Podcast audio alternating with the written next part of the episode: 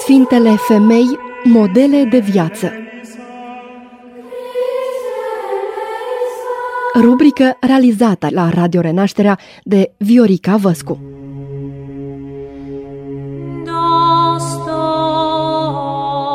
Bine v-am regăsit, stimați ascultători, la o nouă incursiune prin calendarul creștin. Astăzi vă propun să o cunoaștem pe Sfânta Muceniță Ștefanida, Ștefania sau Corona, o crotitoare de pandemii.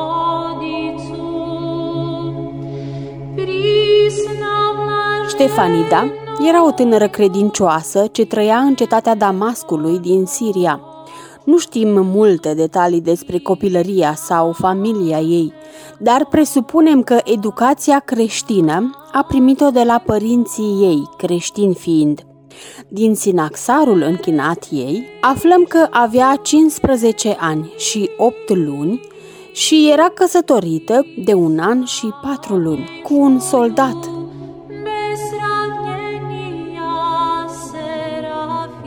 În ziua de 11 noiembrie, în jurul anului 170, în timpul domniei împăratului roman Marc Aureliu, creștinii erau prigoniți, iar cei aflați că se închină la Dumnezeu erau judecați, chinuiți și executați. Sebastian, guvernatorul Italiei, a aflat că unul dintre soldații săi, pe nume Victor, era creștin și, mai ales, ceea ce l-a înfuriat cel mai tare pe conducător era faptul că acesta nu își ascundea convingerile. Mai mult, Victor vorbea despre Hristos tuturor celor care voiau să îl asculte. L-a amenințat să se lepede de credința sa să aducă jertfă zeilor, dar soldatul a rămas neclintit. Așa că l-au scos în piața orașului și apoi l-au supus în multe și neînchipuite feluri la torturi. La pătimirile mucenicului Victor a asistat și tânăra Ștefania, care plângea și suferea cu fiecare pătimire a soldatului.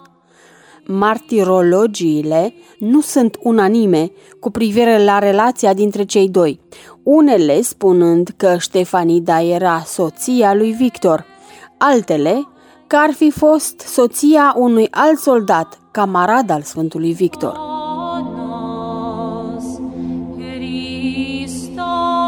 La un moment dat, Ștefania a văzut cum din cer se coboară două cununi de foc foarte frumoase, care s-au așezat, una pe capul mucenicului Victor, alta pe capul ei.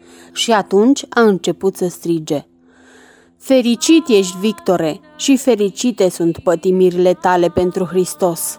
Bine primită este lui Dumnezeu jertfa ta. Strigătul ei a fost auzit de guvernator, care a adus-o înaintea sa și, aflând că este soție de soldat, încearcă să o convingă să renunțe la credința ei. Ștefanida refuză categoric, zicând, sunt creștină, Las lumea aceasta deșartă și vremelnică și toate dulcețurile trupești ce sunt pe pământ, precum și pe bărbatul meu, ca să pot ieși, împreună cu fecioarele cele înțelepte, în întâmpinarea mirelui celui nemuritor, al lui Hristos, Mântuitorul meu.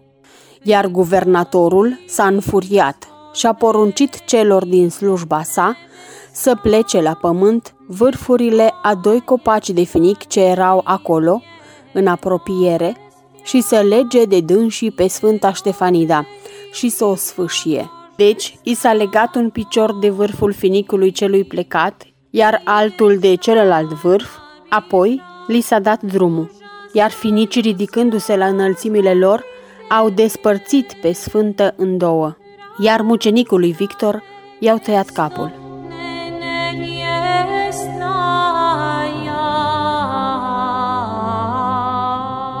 Ziua de pomenire a celor doi este 11 noiembrie, în tradiția ortodoxă, și 14 mai în cea romano-catolică.